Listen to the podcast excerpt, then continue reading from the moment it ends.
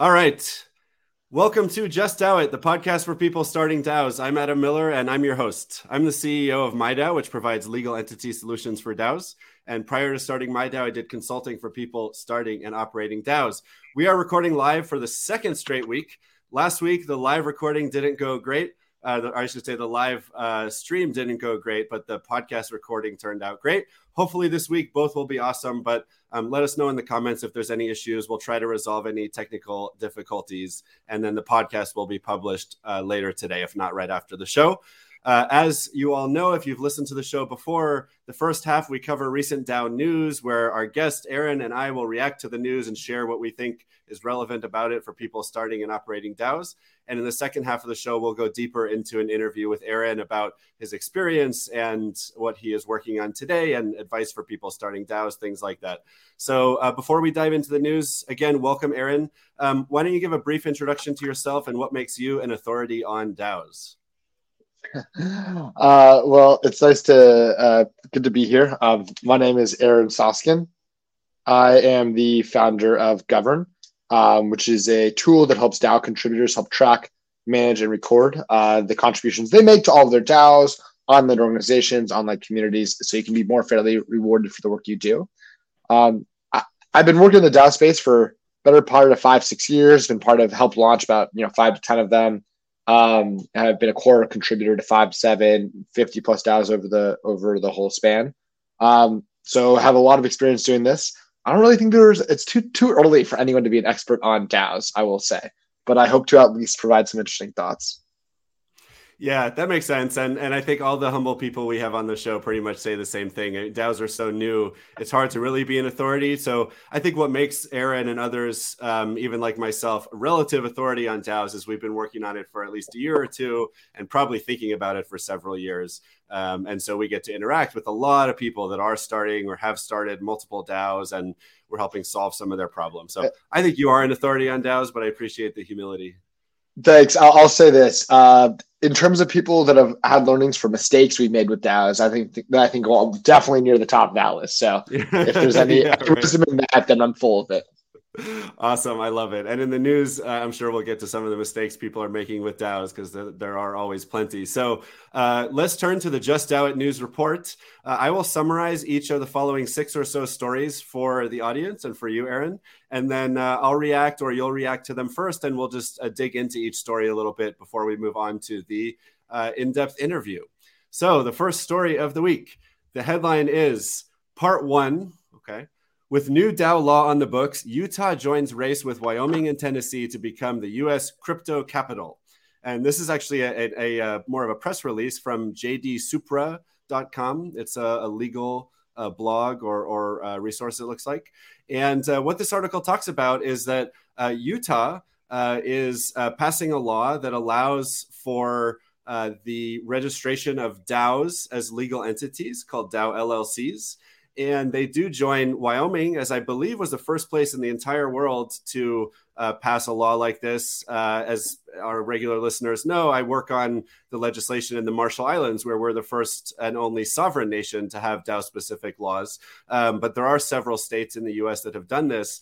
And my hot take on this is that it's awesome that states in the United States are leading when it comes to DAO legislation. But unfortunately, DAOs and other crypto organizations are afraid of being based in a United States state because that state is in the United States. And you may also be, or certainly will also be subject to US laws and regulations that exist today and in the future. So it's great to see Utah doing this. But unfortunately, I think no matter how much the states within the United States do, the federal government is going to get in the way. So, any thoughts, Aaron?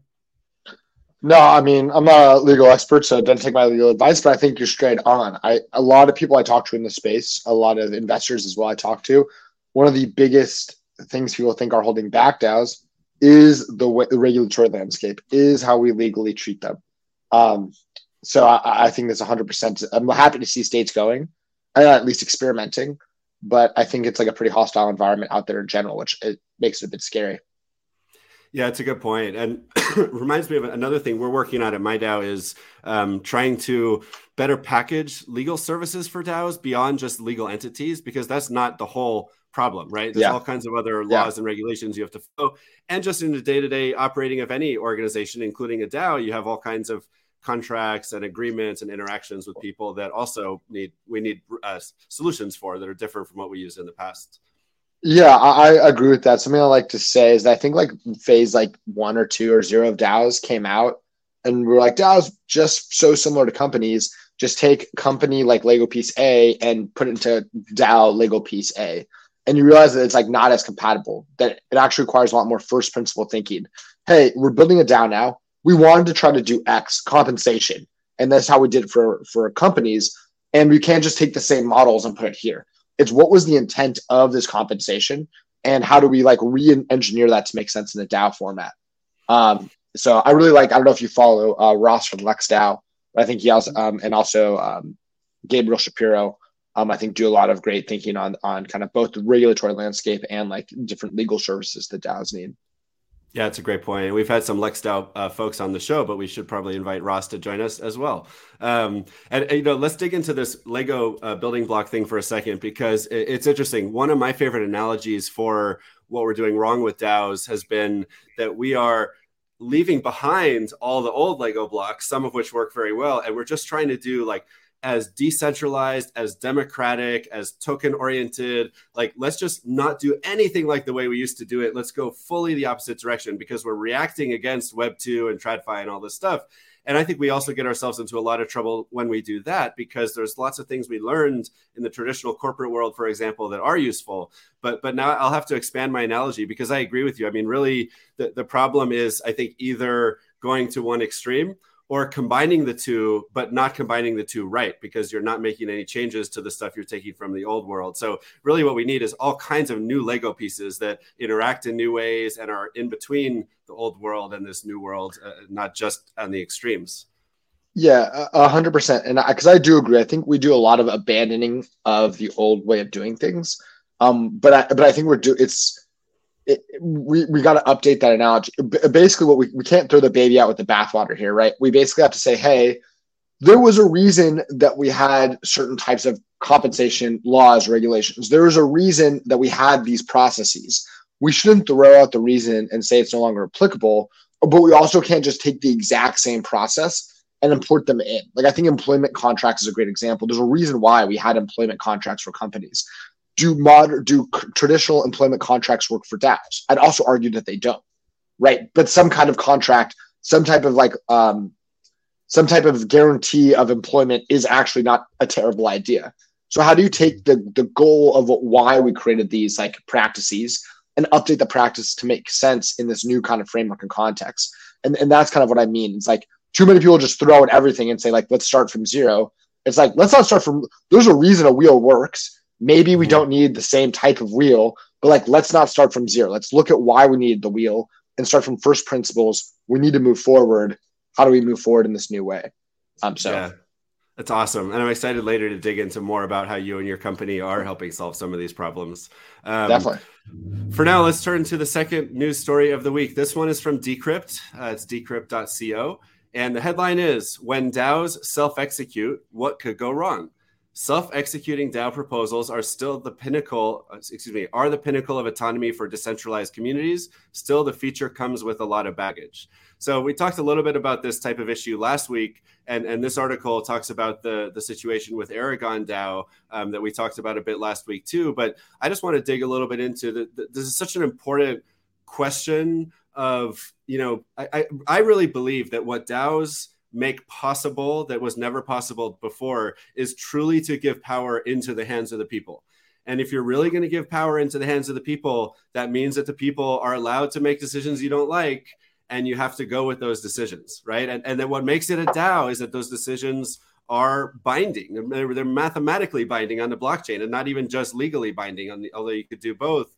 Um, and we need to find ways to operate effectively within that framework, as opposed to, I think, the reaction that some projects are having is that the team that started it or the centralized group of people that's most involved is inclined to say, well, we want to let the community decide until we decide otherwise.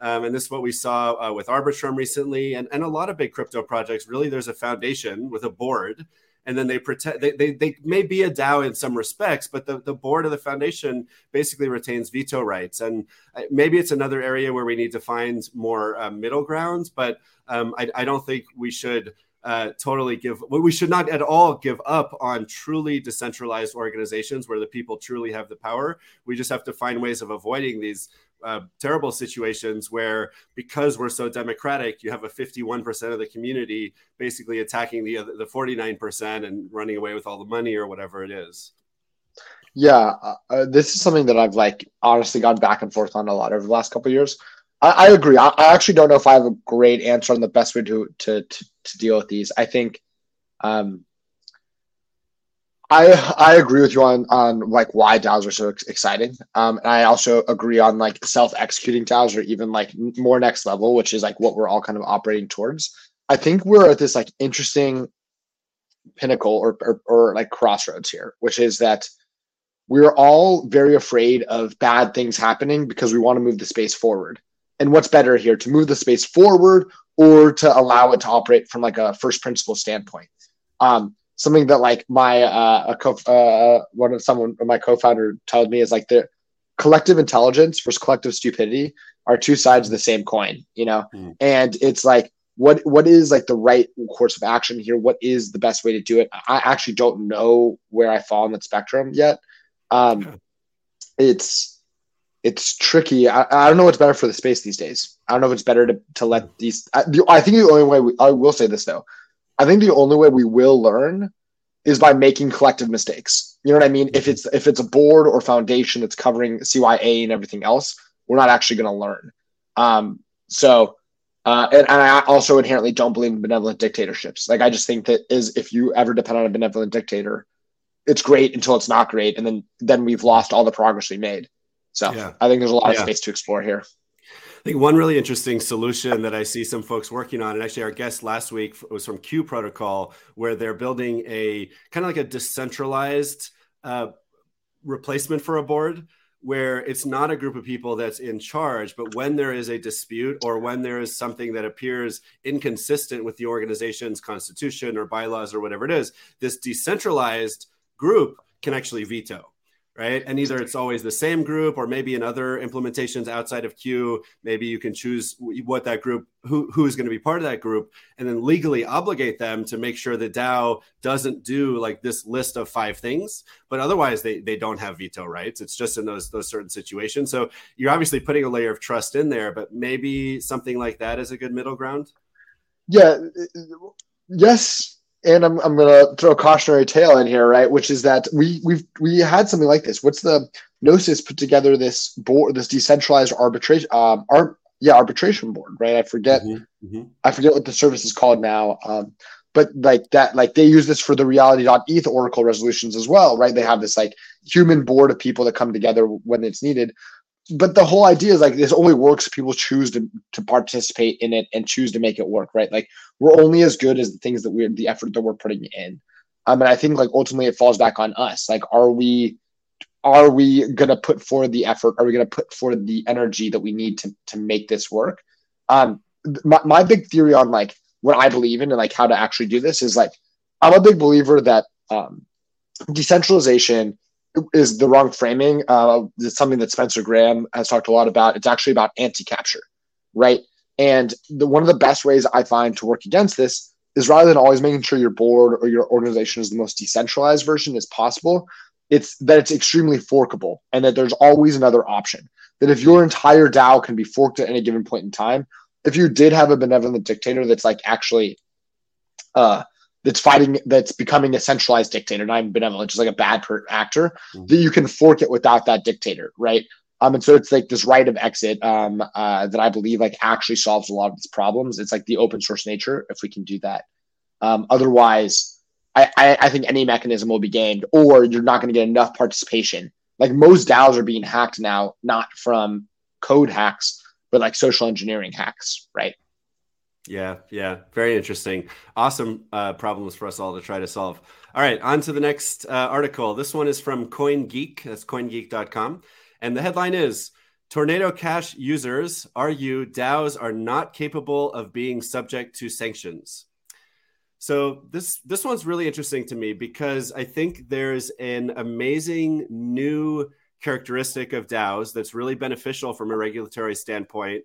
Um, but then there's also a problem that it causes that we have to find a way to solve. So the amazing new thing is that you can have a protocol that lives on the blockchain that people interact with, you know, and, and interact with one another through their protocol, and no one, no one centralized person or, or entity is responsible for it because no one owns it, no one runs the servers, and those people couldn't even stop it if they wanted to right? Unless they built in a backdoor, which is a separate issue. But like once like Tornado Cash, it's out there. It's on the blockchain. It doesn't matter if you sanction the Tornado Cash DAO, it's still out there.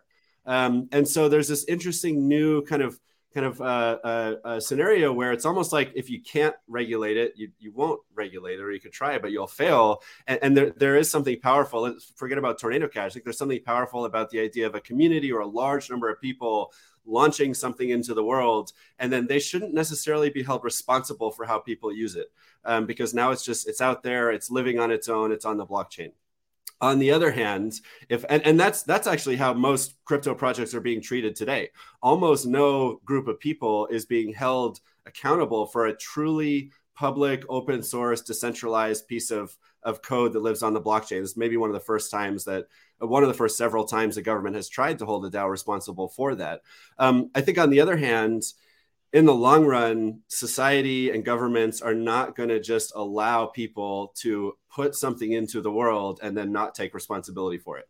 And I think that is what a lot of DAOs are doing is they are and and often they're not just putting it out into the world they do retain some kind of governance over it right? They get to set the parameters. Maybe they do have an upgrade key or an ability to take it down if they wanted to. And and when you have even a large democratic group of people who have that power you probably do need to be able to hold them accountable for what their protocol does. Um, otherwise you could have protocols doing really terrible things and we'd have no recourse um, so this is going to be an interesting challenge for governments and even like in places like the Marshall Islands or Utah or Wyoming, where we have DAO specific legislation and crypto specific legislation. This is not an issue that anyone has addressed yet, to my knowledge, anywhere in the world. Uh, so it's a really interesting thing for us to address at some point. Yeah, a thousand percent. I think that the second thing you said is key, which is that society has shown that they are not willing to just like let people publish and and without being held responsible, right? Um, and I think one key thing that I would also add to your whole point is like DAOs are, cross, are are not just within a nation; they're cross border. So how does this work, right? Like if you half the team is based in twenty different countries, well, how does one nation make a law that doesn't hold true for the rest of the DAO, right? Yep. And, and I think this is part of the power of, of legal entities. I don't mean to sh- usually shill so much on the show, but you know, when you create a legal entity, you're choosing a jurisdiction, right? You're choosing their laws and you're creating a target that regulators and governments can go after if they're going to go after anyone, right? And so if that entity has a treasury, however much is in the treasury, that's what governments can go after right and yeah. they can they can sue you they can try to shut down your your business but in most cases unless you've done something criminal so like in cases like tornado cash it's a different story um, but if you're just doing like a normal you know project there's no reason for governments to come after you with criminal charges um, then generally they're just going to come after the entity. They're not going to come after the people. And so that is one way that we can hold daos accountable in the same way that we hold other companies accountable. Yeah. Yeah, I, I agree. And, and to the, I will say the criminal point though, like, I think the unfortunate piece is that there's a really slow feedback loop between what a large group of people would consider criminal and what like a government consider criminal. Like I think Tornado Cash is an example of like the majority of people, if they knew what Tornado Cash were, I don't think would find what Tornado Cash does criminal, right? Um, but like laws and regulators have not caught up to that yet. Um, and so like how do you deal with this lag in a space that has an, an immediate feedback loop, right? Um, how do you deal with something that like governments, which are very real, um, doesn't have an immediate feedback loop? So, yep, very interesting. All right, the next story is from Axios. That's axios.com. And the headline is DAOs struggle to overcome old fashioned governance fights. So this one, uh, this article talks about the same Aragon situation that we we've talked about on this show and in the past. But for this article, I want to um, lean into the governance fights element as opposed to the kind of self-executing versus not element. And you know, one of the things I find interesting about DAOs is, you know, now that DAOs have been around for a few years in, in meaningful form, and, and numbers, um, there have been a lot of failures. There have been a lot of uh, difficult situations, a lot of drama. Just and, and to me, what's the reason I call that out is that's the same thing in the old world right? I've been on some nonprofit boards, I've been on governing councils and committees and all the lots in my life because I've always loved this kind of thing. It's probably why I'm in a DAOs now, you know, from student council and on.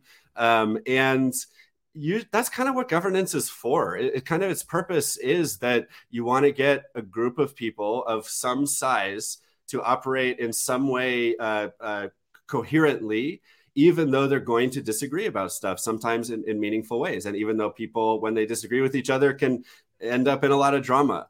Um, so my hope is just that we don't over-index on the fact that it's difficult to do governance and say that means that DAOs are failing or DAOs are not doing their job. Um, I think we just need to you know continually adapt and innovate when it comes to how we govern to make it as efficient and fun as possible. But but i don't i don't know that a lot of people would have said that governance is fun right in the first place right? Like whether it's uh, the board of a company is at least very challenging and if you're making a lot of money everyone's probably happy. If you're not they may not probably are not.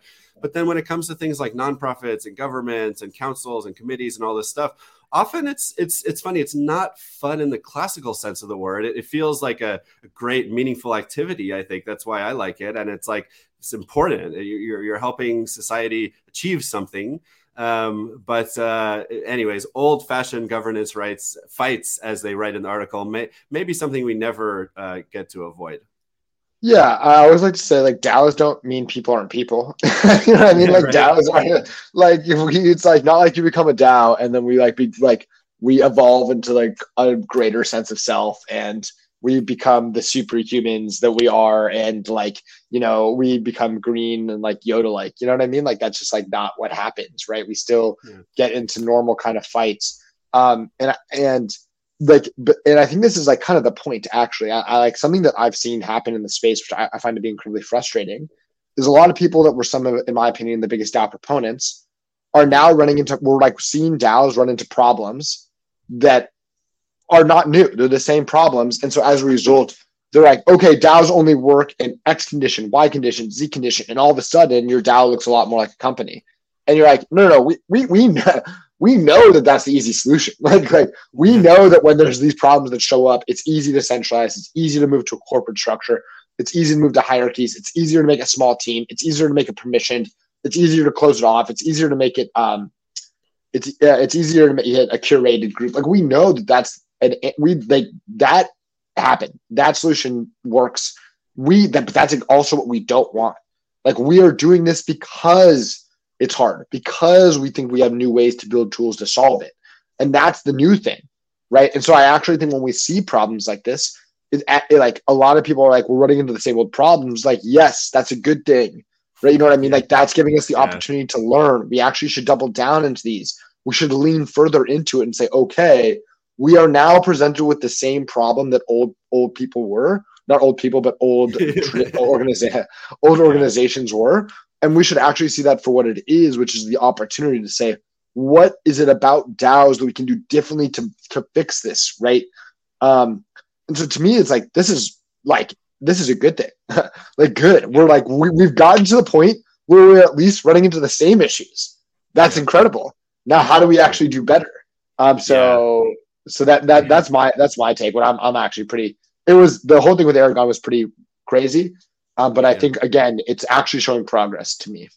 Yeah, totally. Yeah, and it reminds me again of a, a nonprofit board I was on where um, well, well, first of all, so like some of the folks involved in this Aragon thing, you know, there's these tweet threads from like four in the morning, 20 tweets in a thread, just like angry, frustrated person, which I understand, but kind of like railing against DAOs when it's just that it's just a difficult situation. And I can think of so many times I've been on a board of a nonprofit especially where it, it's just like hell for like a year or two even because you end up in this like really difficult situation. Everyone has limited information just inherently people are going to have different information different perspectives. There's people who are going to be at odds with one another. And it, there were times where i just want i wanted to quit or leave or just run away or something. But you know if you care about the mission then hopefully you stay and try to help resolve the problem. Um, yeah i mean that's the point right Yeah, exactly. Okay, uh, two more stories. Uh, the first one, uh, both of these are tweets actually. The first one, and I don't mean to keep harping on Aragon. This one actually does again come from uh, Aragon Project's Twitter account, but not related to all the problems. Um, the tweet is that Aragon CTO is hacking away on a multi-chain future for DAOs. Imagine accessing Optimism, zkSync, Polygon, Arbitrum, and more from all DAOs. Uh, and this is, we'd love to hear what you think about this potential. Um, so this is a, a, nice tweet. Again, forget about Aragon. Aragon is one of the early DAO projects, but just this idea of multi chain DAOs, I want to dig into for a second.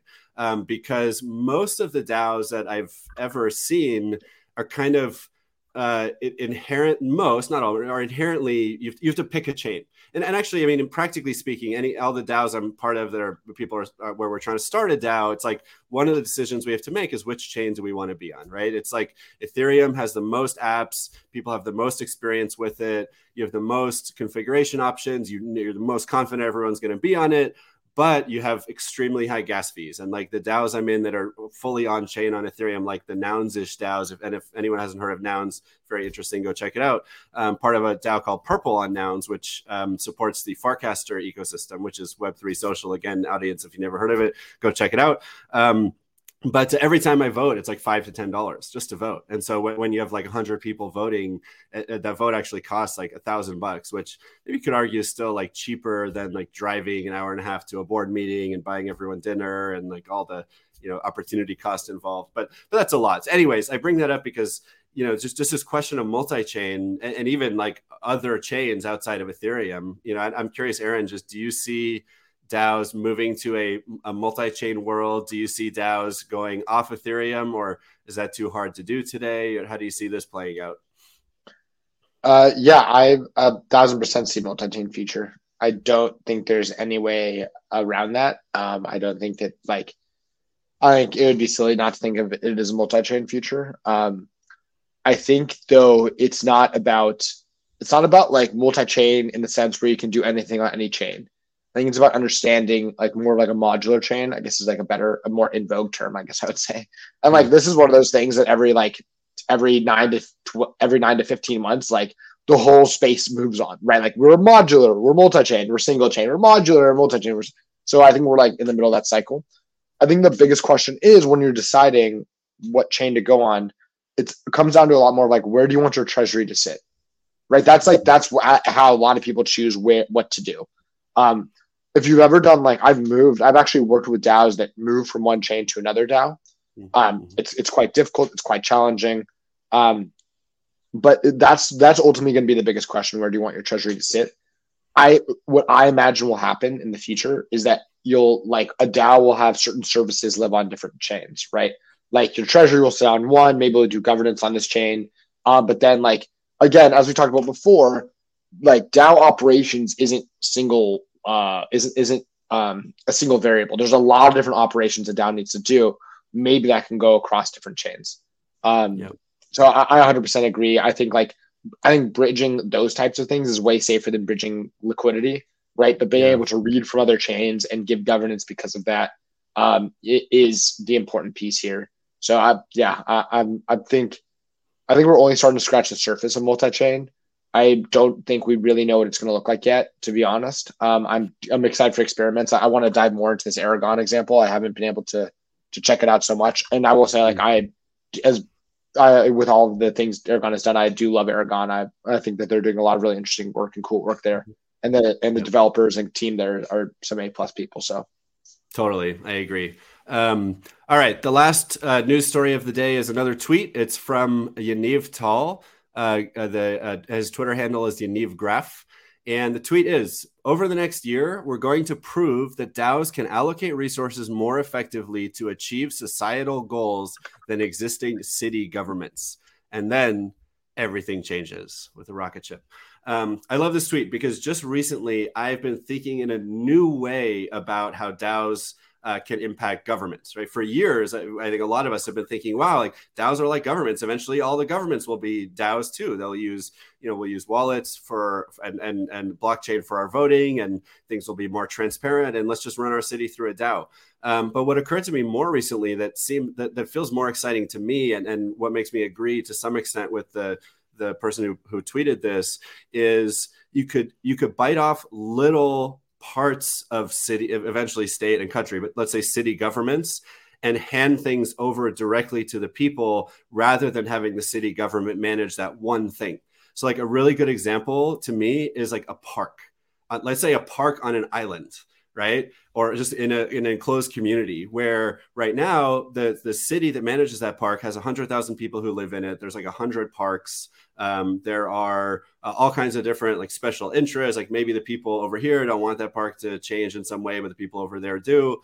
Why not hand off governance of that park to the people who live on that island? Right, the only people who probably should be paying for uh, changes to and improvements to the park and maintenance. The only people who probably should get to vote on whether like dogs are allowed or not, and you're going to provide free doggy bags, you know, for, or not, like those kinds of things. So I could see actually what DAOs make possible in a little bit more of a, a visionary sense is instead of having to instead of cities having to be the smallest uh, form of democratic government, you can go one order of magnitude smaller uh, when you want to. And you can have all these like independent, overlapping, even interacting mini governments that govern specific things where you're actually giving people direct you know, democratic control or some kind of more direct democratic control over that resource than simply electing a city council you know once every two or four years. So i think that's that's really exciting. And i do think we'll probably see that happen even this year. I'd be surprised if we don't see a few cities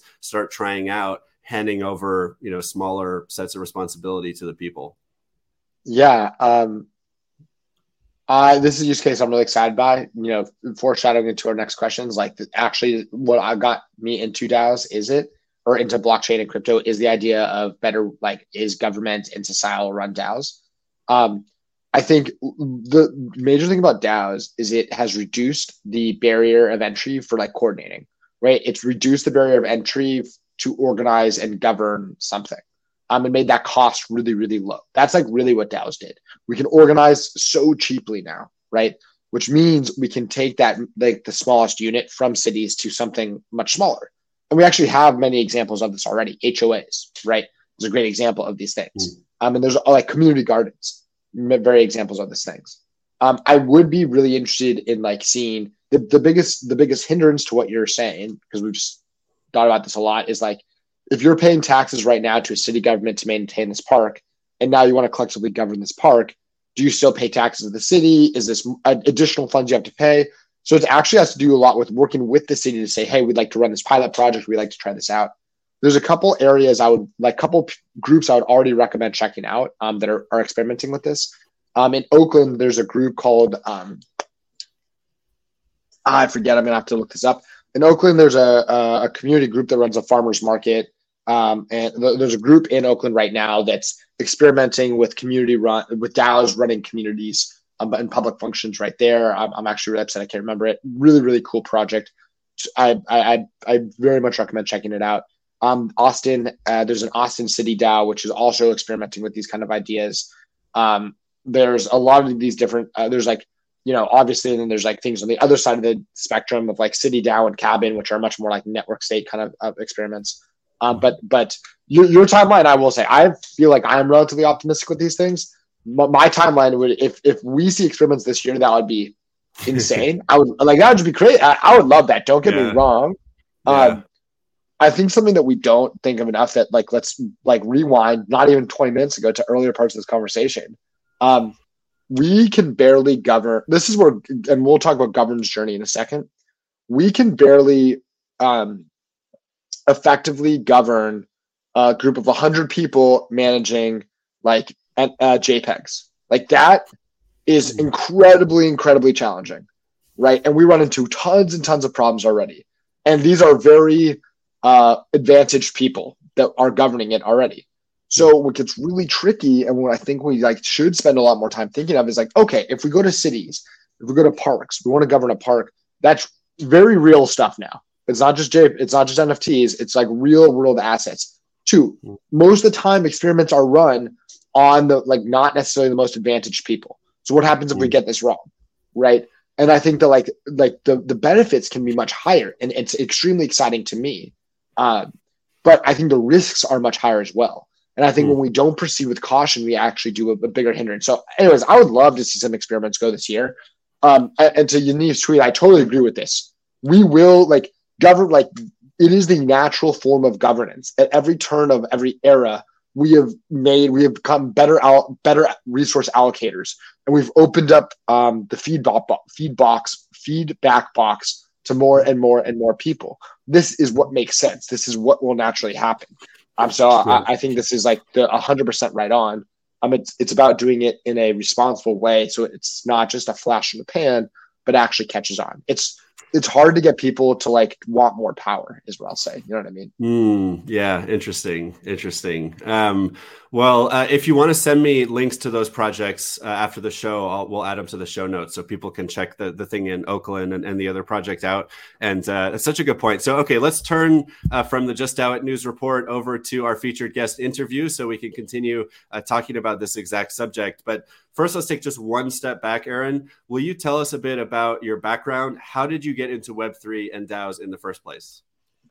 Yeah, definitely. So, um, my background is before all this, I was a management consultant uh, for four or five years. And before that, I was like really, uh, like kind of majored in what I was always really been interested in. My passion is like social entrepreneurship um, and how to like, uh, how like you can kind of improve life for the majority of people, right? Um, basically, the thing that's always kind of like been a thorn in my side I can never get over is like we're all born into this world in very unequal positions. And like that just seemed like inherently super frustrating to me.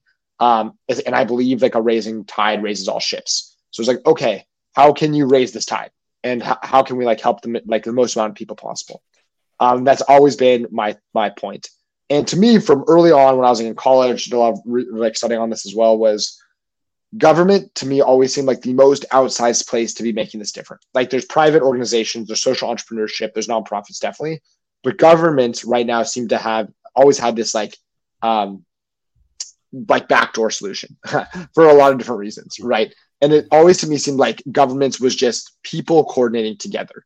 And whatever was the best way we could coordinate for in an inclusive capacity became government, right? So I, I became fascinated with government politics and how it was run um, and wanted to spend a lot of time there. And ultimately, I learned about blockchain and Web3 in my old job um, when I was a management consultant. And once I learned about that, I became obsessed, very interested in the idea of like of um, incentive based uh, trust, which was crazy.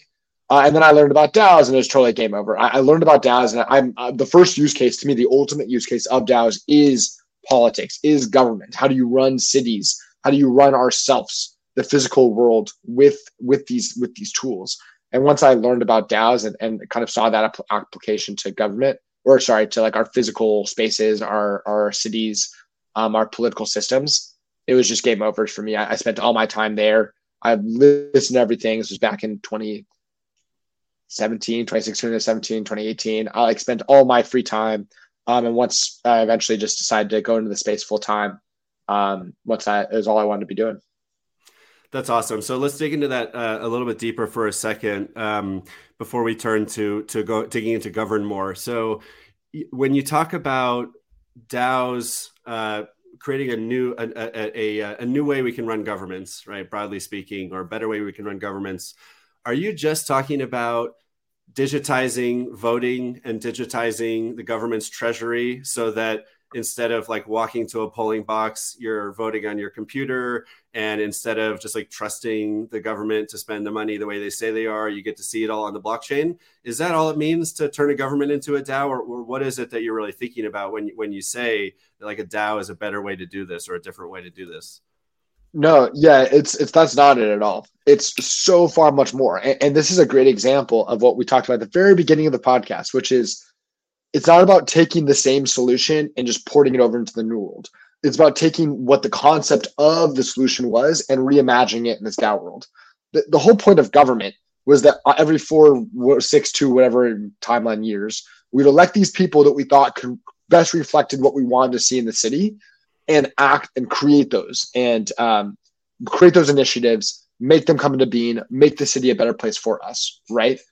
So that has very little to like. I didn't mention voting once. I didn't mention how you're spending your money once, right? Um, I think a, a great place that that like digitizing government can help is like shortening the feedback loop. whether that's like voting more often, obviously, is one way to do this. But if someone's in office, there's actually tons of blockchain based solutions or Web3 based solutions that could shorten the feedback loop on things that we want to get funded, on, th- on things that we think are doing well, on things that we aren't think are doing well, right? We can have more and more ways to delegate responsibility or for more and more ways for community groups, like you said, to run parks. So instead of saying, hey, government, we're here to take some of our tax money and and run a park, we can say, hey, there's this group of 30 people in the Western Addition of San Francisco that wants to create a daycare for the local area because that's what they need. And we can self-fund that, but then maybe that also comes out of a tax liability, right? There's like it's it's collective governance of the cities. And, and that's what a digital government, that's what a web3 based government is to me. It's not just doing what we do now on the blockchain because that's quite boring and it will never work. we have optimized the current solutions for our current technology stack but rather it's looking at like why do we elect politicians why have we why do we build the systems that we built let's get to first principles of what the intention was behind that and how do we accomplish that in a better way with more people using a web3 using a dao using a blockchain based solution that's what government is like that's what I, that's that future it's new ways of coordinating to accomplish like a better life than we ever thought, right? To Yaniv's tweet, it's about better allocating resources, right? Um, and that is super exciting. Like that is what we're talking about here. Voting is just, I actually think, not to go on this soapbox, but like we've done ourselves a disservice by focusing on voting so much. Voting is such a small piece of governance. Governance is everything we do, where you spend your time, where you spend your money, what you listen to. Um, and, and we need to far expand what we think of. Hmm, interesting. Okay. Um, let's dig a little bit more into what project or projects you're working on and how they relate to DAOs. Yeah, totally. So the main one, uh, the, the, the project that we work on the most is is called Govrn. Um, and what Govrn is, and, and it's actually interesting to our last point. Um, what, what Govrn is right now is we are a uh, like a DAO contributor tooling platform. We help DAO contributors track, manage, and record the work that they do for all the different organizations, communities, and DAOs, so they can be better rewarded, and compensated for that work. Um, ultimately, we think organizations are pretty okay at tracking money contributions and rewarding them, but they're actually horrible at tracking labor and work contributions and rewarding them. And we believe that is actually the most important form of capital you can provide. So we want to make sure contributors can be sustainable long-term contributors um, and contribute to the things they're most passionate about. Uh, and so we build tools to record that, mint it as an NFT on chain, and then be rewarded for that work uh, you can enable things like contribution based governance um, or stakeholder governance rather than just shareholder governance, for instance. Okay, so if I think about the old world, TradFi, Web 2.0, corporate America kind of, uh, uh, you know, old world, um, you know, generally speaking, I think we solve this problem through management, right? At every mm-hmm. level, you have a manager who is try to make sure the people that he or she manages are doing their work, doing a good job. when they contribute more, they get rewarded more, um, help them contribute better over time. So, are you trying to solve this problem for them too? Or are you focused on DAOs? And, and what's different about solving this problem in DAOs? Uh, nothing's different about solving this problem in DAOs. I think you're absolutely right. Like this problem is applicable both ways, or in both in both use cases. What, why we started with DAOs is because we believe DAOs is one of the is one of the first places we've seen a financialization of passion based labor. All right. So people are contributing are choose it's an opt-in contribution to things that they are most passionate about.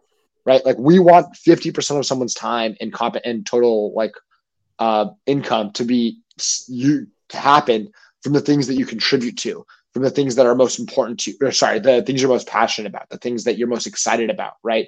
Are you volunteering in, are you spending time volunteering in your local city? Are you volunteering for a neighborhood association? Are you uh, volunteering on a DAO that gives grants to women led crypto projects? Are you really into Bored Apes, right? Whatever it is, mm-hmm. um, whatever it is that gets you passionate, we, we think that should be a way for you to earn money and uh, from that. Um, and that's why we started with DAOs, but this is applicable to all types of organizations. Um, specifically, I would add is online first um, organizations, online first share like stakeholder co-op based organizations. I always like to use the example of a bike co-op. A bike co-op works because like I'm sweeping the floors and the person that's fixing the bicycle sees me sweeping the flo- sweeping the floors, and we exchange some social reputation. And I see him uh, fixing the bikes. We exchange some social reputation right? This works in hierarchical ones that if you some online organizations fix this with hierarchies. Like, you know, there's Adam and me, and we have a manager, let's call her Sarah. And like Adam might not see the work that I do, and I might not see the work Adam does, but Sarah sees the work that we both do, and it creates social reputation or financial exchange on top of that. In DAOs, and in a lot of what I would call movements and passion based organizations, there's way less formalized hierarchy and it's not in person. So you don't know what's happening. Um, and so we aim to fix that problem. We think that is the core problem, and that exists in all types of organizations. But how, how do you how do you overcome the challenge of if I'm not in the same room as you and we don't have the same manager? How do you actually know that someone is contributing? Yeah. So the way that we do it is with Govrn. You, uh, our, our, platform allows you to record the work you're doing, like a proof of work, essentially.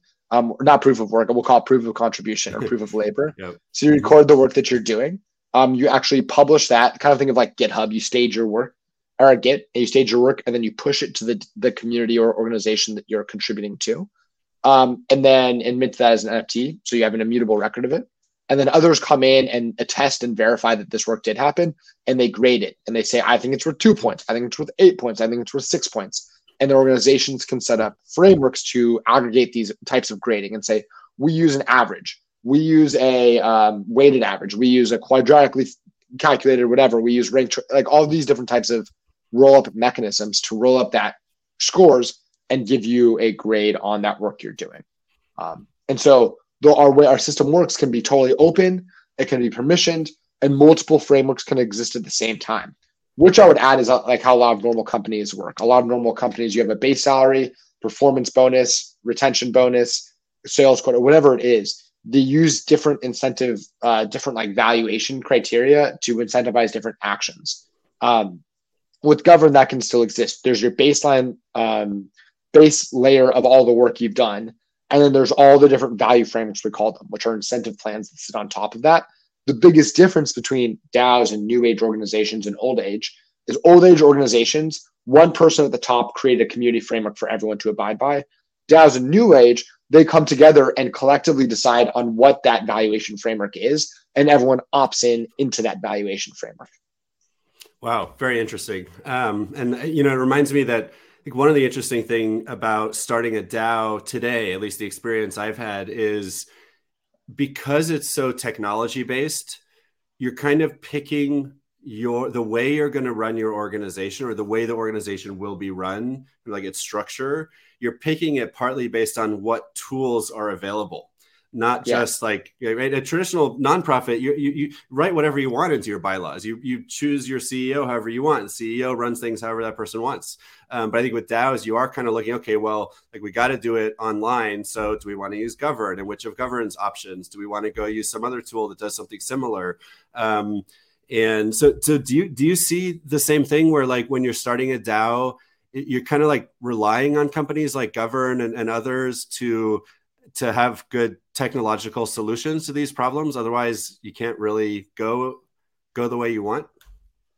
Yeah. I mean i think that's why we've seen such a concentration in types of daos right? I think like social daos have become popular. I think nft daos have become very popular. I think uh, investment daos have become very popular because those are the tools that we've best built like we've we've we've found a couple use cases we've really nailed down those use cases um, and and as a result, we kind of mold the DAOs to fit the tools. Um, I will say, I think what ended up happening in the recent bull market is we saw a proliferation of DAO tools. I would argue that they all try to do the same three things. Um, I think that the DAOs that we see today are not going to be the DAOs of tomorrow. Like, like a lot of people ask, do I think like DAOs will replace the corporation? I don't know if DAOs will replace the corporation. I think DAOs will replace certain things within a corporation, and I just think it does different things. I think other I think what DAOs will do is will enable new groups of people that were never able to organize before to actually be able to organize. The way that the modern internet came in and it didn't like replace the corporation, but rather the internet allowed people that had similar ideas and similar subcultures that they really loved to be able to connect in a new way that they weren't able to connect with before. It found the people that already existed and put them together.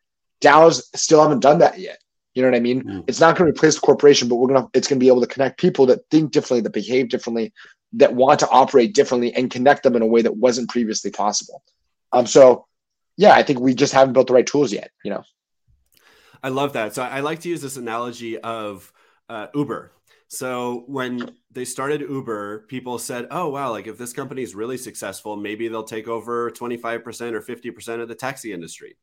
But what happened was completely different. First of all, the taxi industry is still there.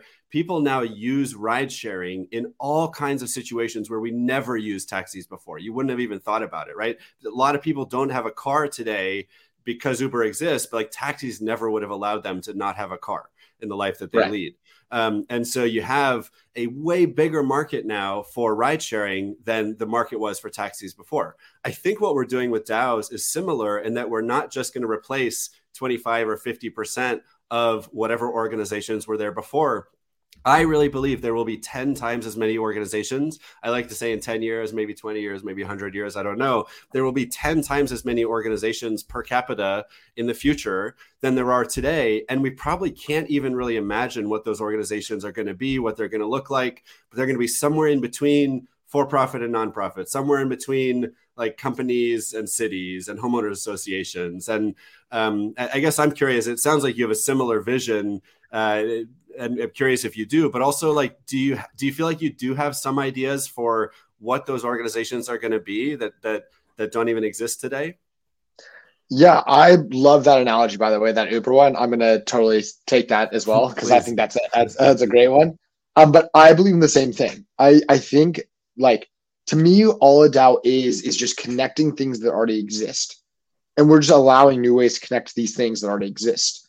Um, I think that right now, without changing a certain anything about you, you belong to 50 to 75 different groups. But there's no way to actually organize, there's no way to create the organizations around these things. And that could be digital traits, it could be physical traits, it could be anything, right?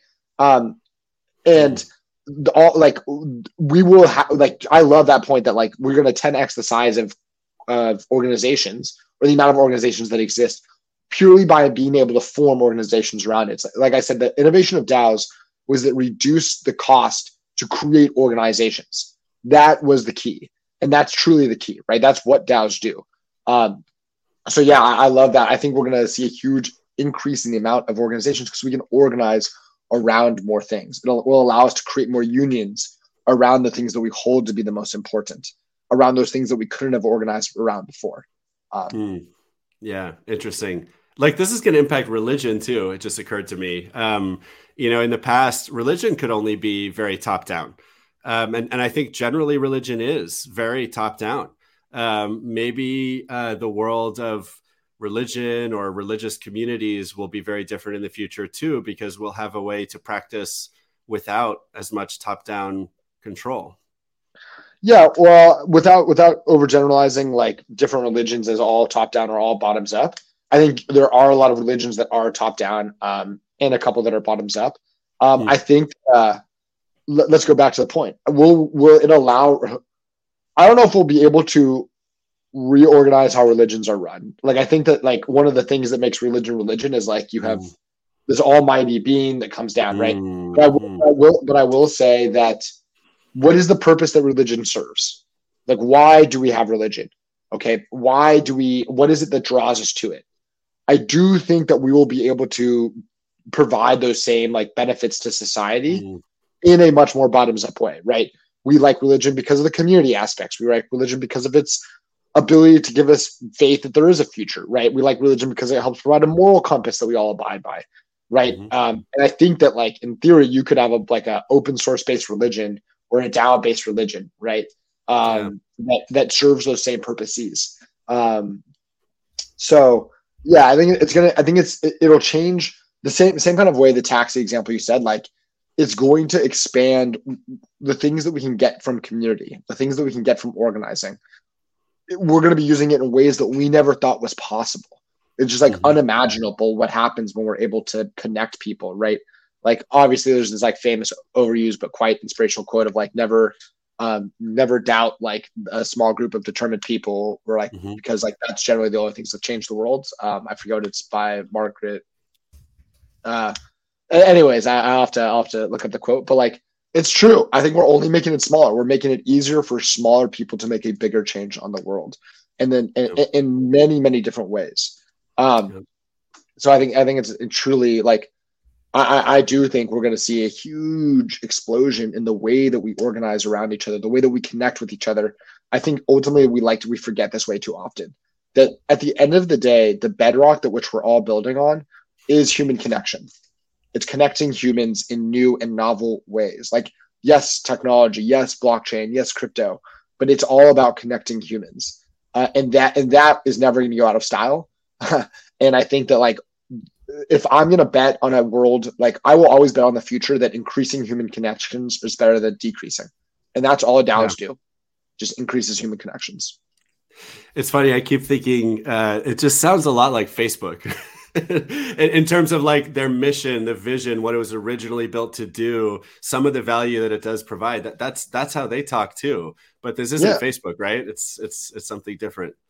Well, it, it definitely isn't Facebook. I like I like to say if you ever go read like a, Facebook's manifesto and you read the Satoshi's Bitcoin white paper, it sounds very same. Like honestly, it like doesn't sound that different. Um, hmm. I think the difference is like how it's being built, right? I think like the old yeah. phrase of like won't be evil versus can't be evil is quite important when it comes to Web three. Um, I think like there's like something about the blockchain, like we don't have to depend on Facebook to always be evil. Like we are in control of our own destiny here, right? Mm-hmm. Um, but like, I, I, think to your point though, that is the same point. I'm like, whatever you want to call the the pre whatever was Facebook, like not MySpace, but whatever was Facebook before we had the web, also probably had the same like like I'm sure like the founders of like uh, the founders of religion came out and they're like, hey, we're gonna connect the world, and everyone's like, oh my god, yeah. this guy Muhammad is crazy, right? Like we're in, right? Um, and so like I, like then Facebook came out and had the same manifesto and mission, and that's what I mean. Like yeah. connecting humans is never going to go out of style. It's just we're coming up with better, and this is the same idea. Governments came around, like governments, like the feudal system came around, and people were like, "Hey, it's gonna, we're all gonna organize and connect with each other, and we're gonna be way better off." And we're like, "Yeah, it sounds pretty good, right?" It's like each yeah. turn of human like century and like eras is about decentralizing that, making it like making uh, increasing the trust we have in one another, and, and this is like this is, I think, key is that we build more trustless systems, which then allows a trustless world, right? Like in the old world, we had to trust each other to cooperate. Now we don't have to trust each other. And so in the old world, like Facebook promised this world, but we had to trust Facebook to cooperate. Now the systems we're building, we don't have to trust anyone but ourselves here. Um, and so, like, by the way, like I think in 10 to 20 to 50 years, we'll call it whatever Moore's law catches up to there will be the next thing, right? Like blockchain is hmm. the thing now, right? But eventually, we're, people are going to be looking back on us and be like, "Holy shit! Can you believe that they trusted DAOs? oh my god, those crazy people!" You know what I mean? So, like, I, I don't know what that'll true. be. Yeah, like yeah. it's it's the like DAOs are the now thing. Um, but like just like Facebook was the promise then, or social networks, we'll call it, was the promise then. Um, yeah.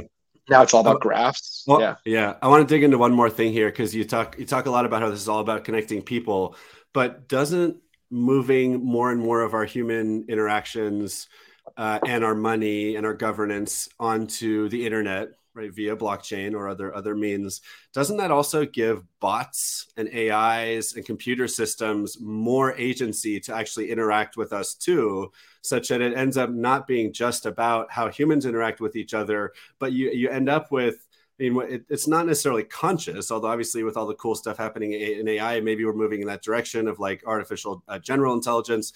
But as soon as you have a smart contract on the blockchain that is not just taking votes from people, but it's just making its own decisions about how to spend its money, right, based on some algorithm or, or some AI algorithm or whatever it is, I think that moving to DAOs and moving to blockchain also means we are giving bots, to use the, the word of today, um, more and more agency to actually be part of that system, not just a way for humans to connect with each other more efficiently or something, but actually having agency in that system.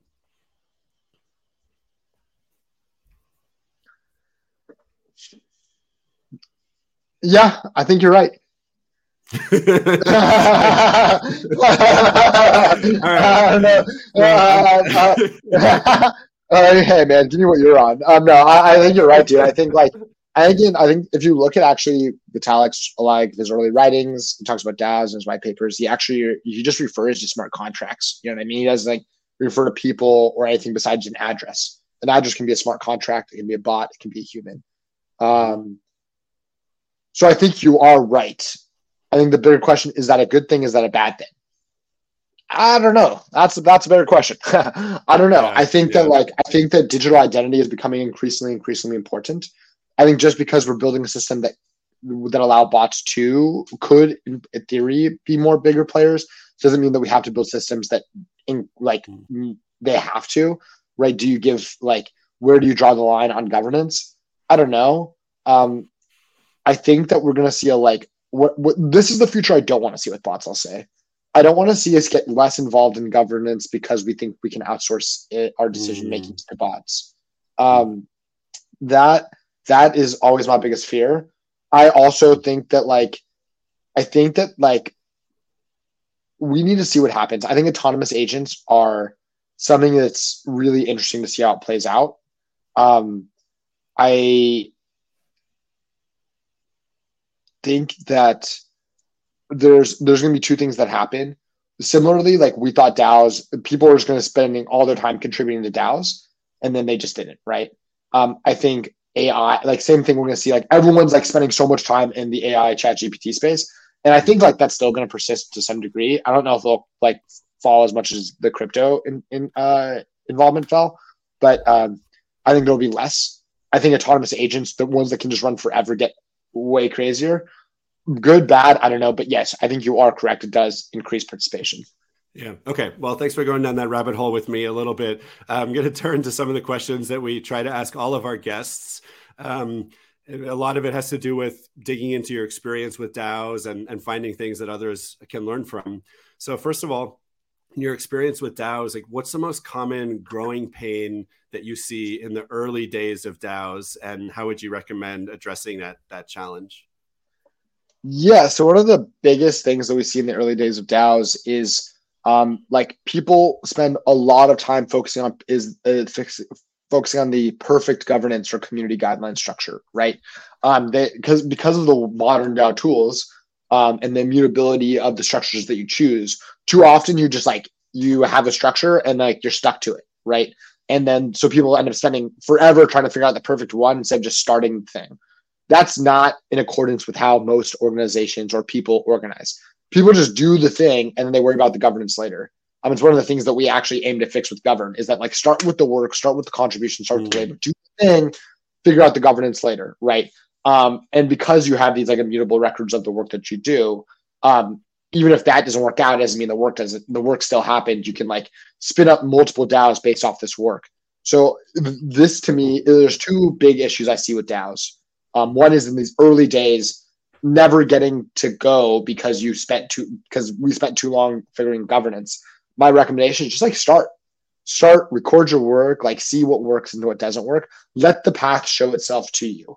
Um, that's kind of what I, we like to talk about. Uh, and I think it's like going, and a lot of people, I've talked to a lot of people from this, uh, Dennison from Tally, I've had a lot of conversations with this. Is like, how do you go from idea to DAO? Like, what does that look like? Right. Um, the second piece is actually on the scale piece that if people can get past that first step, which a lot of people do, then they're operating with a core group of like 10 to 60, let's call it. And they're like, okay, now how do we make this DAO scale? How do we make it profitable? How do we make a product?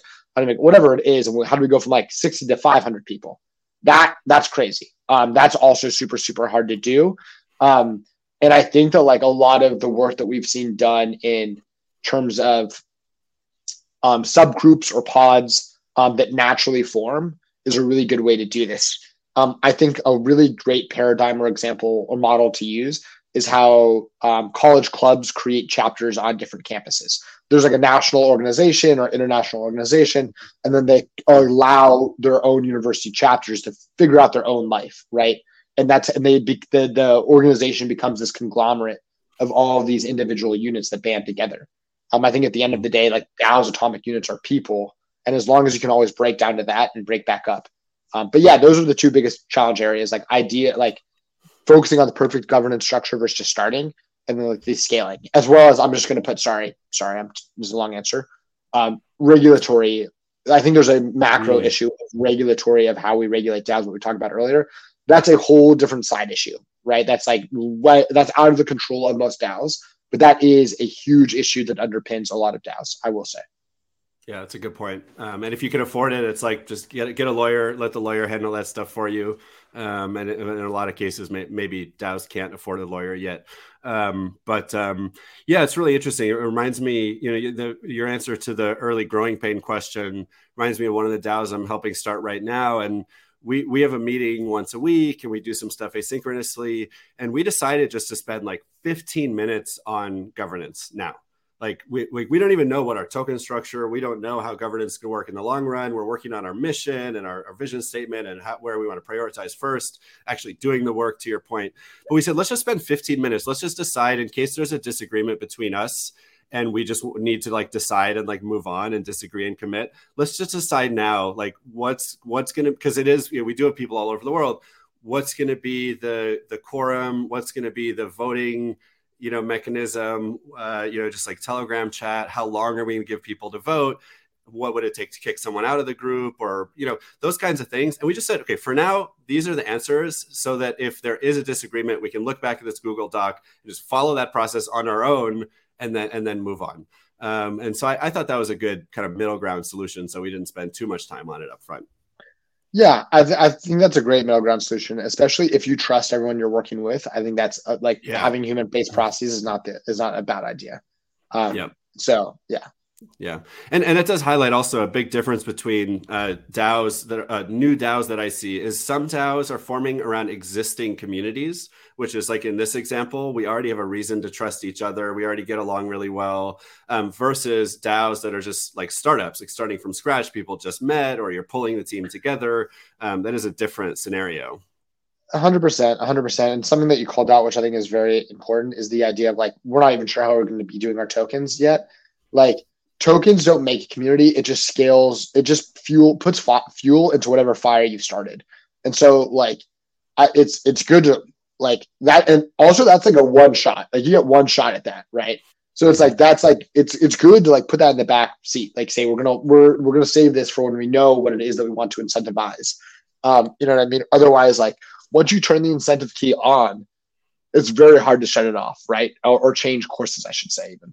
Um yep. so uh, yeah, I, I, agree. I think it's, I, I think, I, I, think that when you trust people, that it, it makes it a whole lot easier.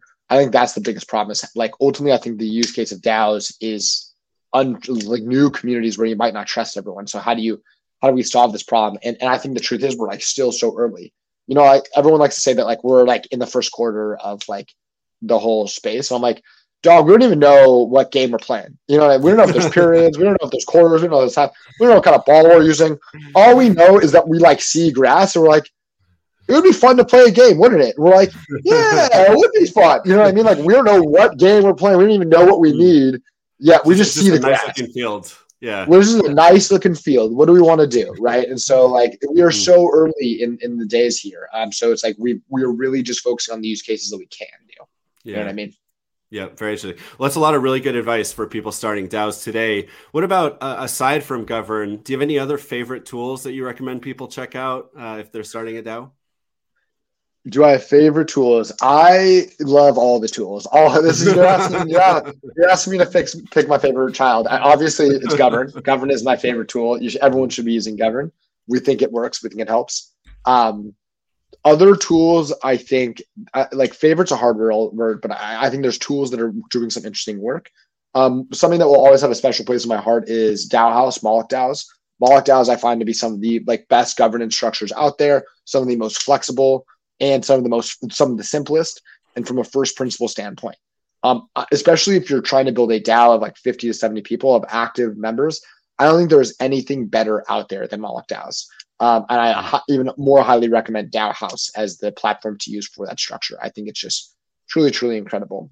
Um, I think Snapshot, you can never like say like Snapshot is one of the best. Like they've done more for the space than and then than a lot of other uh, big people know them.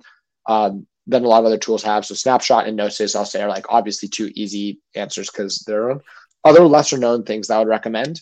Um, I'm very excited. I don't know if you've seen the work that uh, that JokeDAO has been using. JokeDAO is a new way of like basically simplifying the voting process. Um, it's something that I've wanted for a long time, which is the idea of ephemeral DAOs. We're starting to think less of a DAO as a formal structure. but basically being able to spin up a vote around any number of people really simply, really easily, execute much more quickly. Um, and it creates a much more dynamic governance structure, which I think is quite interesting. So I think Joke yeah. DAO is it, I would recommend.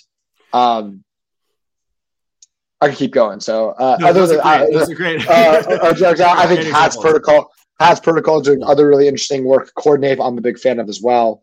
Um, sorry, I, I won't I won't totally bore us to death with all these different examples. Um, great examples. I mean, I highly recommend people just go Google all of those. You know, DAOhaus is D A O H A U S, and that runs on Moloch and Coordinape um, is like coordinate, but ends with ape. I'm um, trying to think if there's others I should. Gnosis is G N O S I S. So go Google that. You'll find Gnosis used to be called Gnosis Safe. Um, yeah, a lot of really great tools, and and obviously Govrn. We'll, we'll get to just how, where to find these things later, but it's G O V R N, right? No E, yeah, G O V R N, no E. Um, we okay. yeah dot I O. Dot I O. Okay, cool. Yeah, makes sense. Um, so um Okay, we went through some favorite tools. I love it. It's awesome. Um, those are some of my favorite tools. oh, well. also sorry, I would also recommend. Yeah. Sorry, in a totally different way. My bad. Yeah. I also think people ever like there's DAO tools, and then there's tools that help contributors contribute to DAOs. One that I would recommend as well as check out Hypercerts from uh, the Protocol Labs. I think they're doing really interesting ways of getting work that that it's like a, a new way of funding things.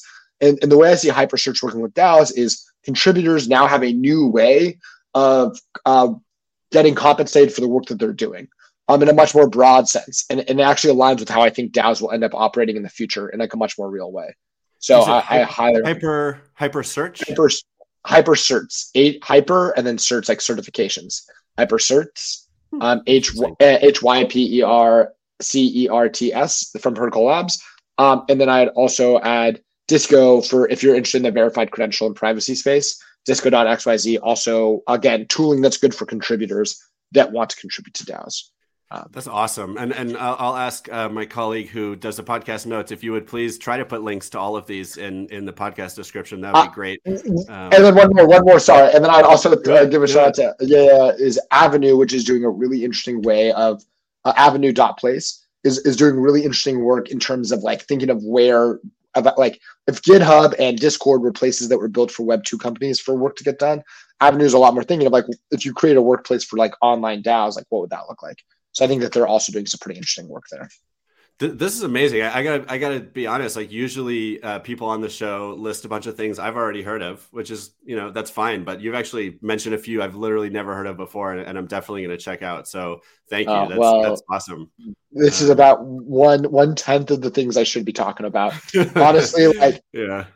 The, the space has some of the coolest thinkers I've ever I've ever had the experience of joining. Um, there's very few places in the world I find where you can interact with uh, an Anon bunny and talk about the digital minister of Taiwan in the same sentence, and they're both experiencing experimenting with the same exact tool, um, and yeah. that is just so so. Oh, one one more thing. It's not a, actually a Web three tool, but it's used by. I think it's awesome. It's called Polis. Um, it's super super cool to get community sentiment on things. I love Polis. P O L dot I S. Um, very cool stuff recommend that as well. Anyways, that'll stop. But really, above all these, make sure you try out Govrn. Um, yeah, we support all these different things. So, yeah, so cool. And I just wanted, to, by the way, do you have like a few more minutes? Yeah, yeah, yeah, yeah. A few okay. more minutes. Sorry, I took so long okay. on that one no, question. I love it. it's great because I, I actually want to dig into one, one of the things you brought up too, which is Joke DAO. Because um, yeah. from what I have heard about Joke, I, I do think this is a new type of organization and and it's funny funny because the way it started was if i'm not mistaken i think it's like every day they vote on the best joke. And then that joke like wins. I don't know if the joke gets tokens or what but like the whole purpose of this thing is just to continually find and and i guess incentivize the creation of great jokes. And so in the long run, it doesn't matter whether like the people governing that system remain the same. People could come, people could go. There may or may not be a lot of money involved, but this is an organization that in a structured way will create or and identify amazing jokes forever right? Potentially.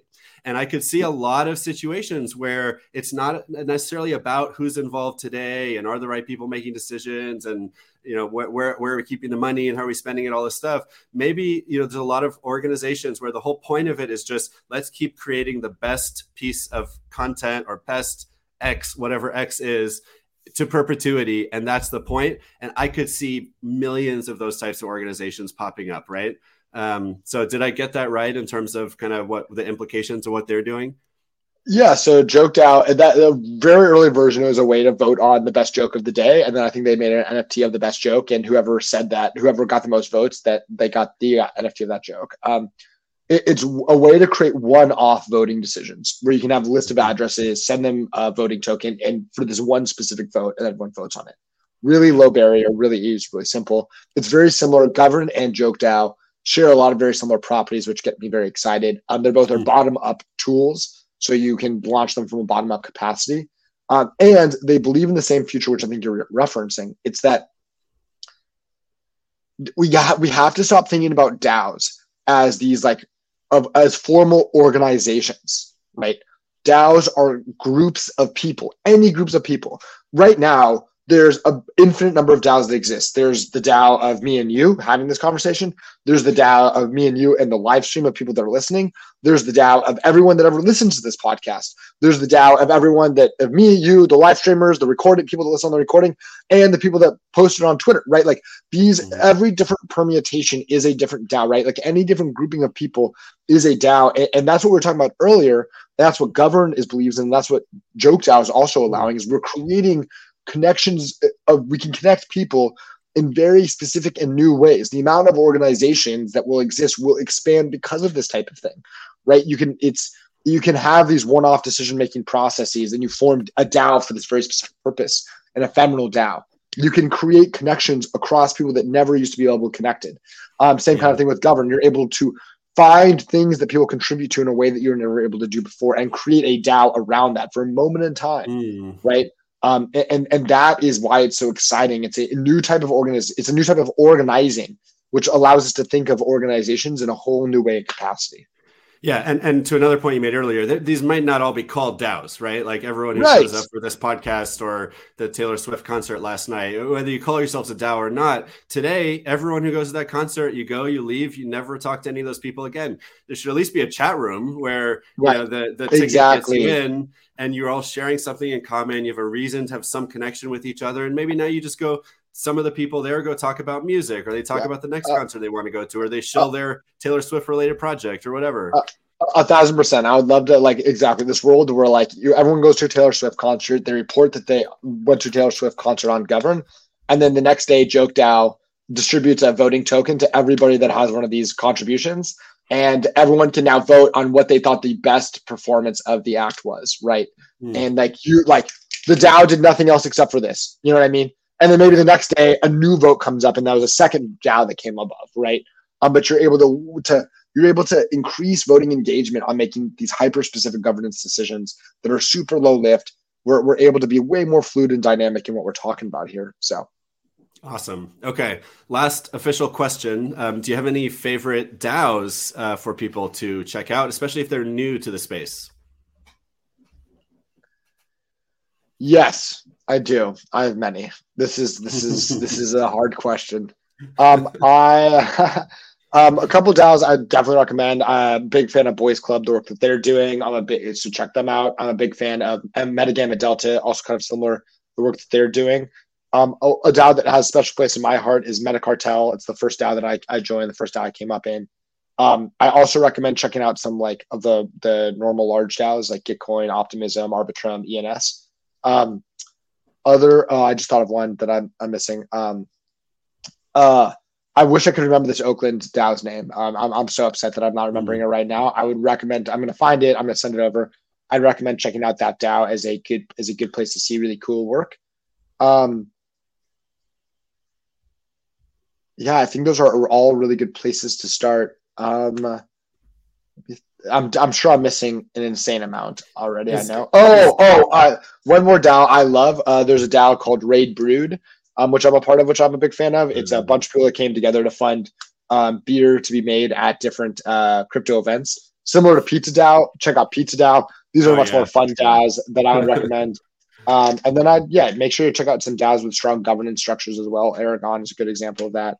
Um, and oh, Iran DAO. Um, the work that Iran DAO. This is like uh, uh, like we should be talking more about this. Work that Iran DAO and Ukraine DAO have done. Um, Iran DAO done by Amin, a Ukraine DAO done by Lona, which are like actually using DAOs in a very new specific way to like fund uh, fund people and work being done in countries that we wouldn't be able to usually get money into. Um, mm. This is like the whole point of some like version of DAO. Um, so would would very much check recommend checking those two out as well as like DAO's doing new things. So yeah, is Govrn a DAO? Govrn is not a DAO right now. We are DAO like. Um, we have, but we are right now. We're a company um, for a lot of different reasons. Um, but yeah, yeah. My DAO is a company too. We're not a DAO. And people often get that confused, especially since we have DAO in the name. But um, not everything has to be a DAO. Um, you know, it's, it's going to be great for a lot of use cases. And, and, and also maybe one day we will be a DAO. But I, will say there is Govrn a DAO, right? The governed DAO does exist of all the people, in my opinion, all the people that have ever worked, organized, contributed, been a part of, talked about Govrn. That DAO does exist. We haven't made a formalized DAO yet. We plan to do that one day and be able to have like a full functioning DAO of people that just believe in the mission and want to see it to to see it become better and better. So cool, awesome, love it. Okay, um, this has been amazing. Uh, before we conclude, where can people find you and Govrn on the web and on social? Yes, yes. Please go to govrn.io. That is G O V R N.io as our website. Um, from there, you can actually go to check out our app. It'll be the first link in the link tree um, or you can go directly to the app. It's Govrn, G-O-V-R-N dot app, uh, A-P-P. Um, those are the, please go check it out. We'd love to hear your feedback. To give us feedback, come check us out on Twitter. You can follow Govrn at Govrn, G-O-V-R-N H-Q on Twitter. Again, that's G-O-V-R-N H-Q on Twitter. And if you want to follow me, I am at Aaron Soskin, A-A-R-O-N-S-O-S-K-I-N on Twitter. Um, those are the places tweet at me, tell me where I am wrong about. I want to hear what I'm wrong. I'm just some guy that's been working in the space for five years. We know there are no experts. Make me smarter, please. Um, and give us feedback. What do you like about Govrn? What do you don't like about Govrn? What do you wish that we did? And like, what do you think DAOs will look like? Tell me. Um, mm-hmm. and yeah, other than that, well, I'm happy to excited to see you in the in the web. Love it. Are you on any Web three social yet? Yep. You can also find me on Farcaster, same name, Aaron Soskin. Uh, that nice. I am on Farcaster. Well, I'm going to be looking you up in a second because I'm on Farcaster at the Thriller. Uh, okay. Since I couldn't get that on Twitter, I'm zero x Thriller on Twitter. My DAO is at MyDAO DS for directory services. That's M I D A O D S or mydao.org. Um, Aaron, this has been amazing. Uh, thank you so much. Thank you so much. It's been a great time. Yep. And uh, to the audience, are you thinking about starting a DAO? Just DAO it. And for a quick disclaimer, none of this is, it ever is, or has been a legal advice or tax advice. You know, we're I'm not a lawyer. We're not lawyers. We're not. I don't know if you're a lawyer or not, but we're not. We're not your lawyer for sure. Okay, not a lawyer. Um, and there's really good reasons why you should always have a lawyer involved, especially if you can afford one in everything that you do. Um, so again, not not legal advice. And again, thank you, Aaron. This has been great. Thank you so much.